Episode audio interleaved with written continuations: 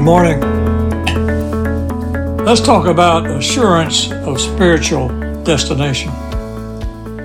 For those of you who do not attend Sunday night services, you have missed a most enlightening and important series by Pastor Andy on assurance.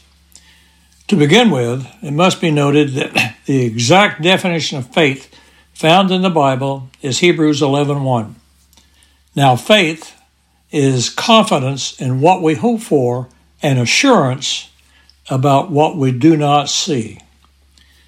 Note the compound requirement of the definition hope and assurance.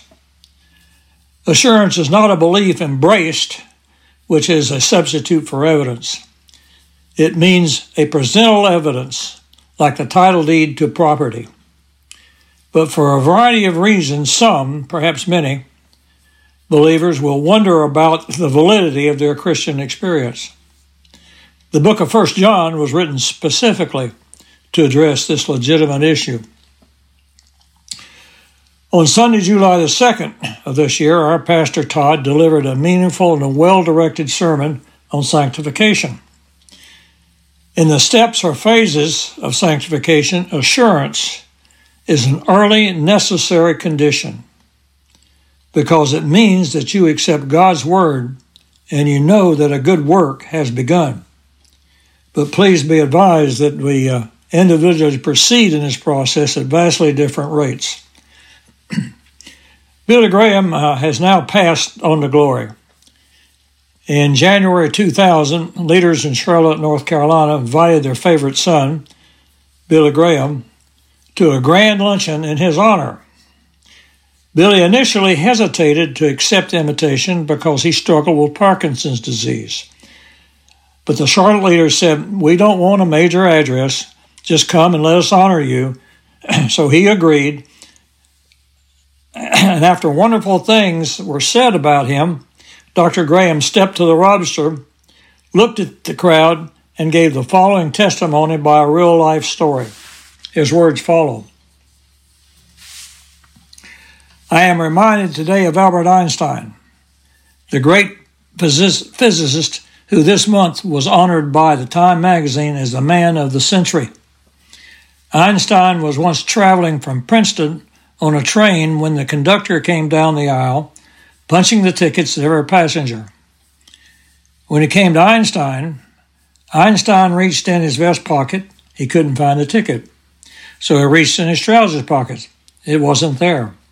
So he looked in his briefcase, but he couldn't find it. Then he looked in the seat beside him.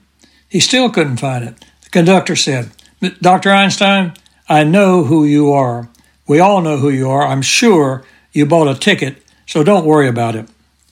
Einstein nodded appreciatively. The conductor continued down the aisle punching tickets. As he was ready to move to the next car, he turned around and saw the great physicist down on his hands and knees under his seat looking for his ticket. The conductor rushed back and said, Dr. Einstein, Dr. Einstein, don't worry. I know who you are. No problem. You don't need a ticket. I'm sure you bought one. Einstein looked up at him and said, Young man, I too know who I am. What I don't know is where I'm going. Having said that, Billy Graham continued, See the suit I'm wearing? It's a brand new suit. My wife, my children, and my grandchildren are telling me I have gotten a little slovenly in my old age. I used to be a bit more fastidious, so I went out and bought a new suit for this and one other occasion. You know what that occasion is. This is the suit in which I'll be buried. But when you hear I am dead, I don't want you to immediately remember the suit I'm wearing. I want you to remember this. I not only know who I am, I also know where I'm going. May your troubles be less, your blessings more, and nothing but happiness come to your door. Good day.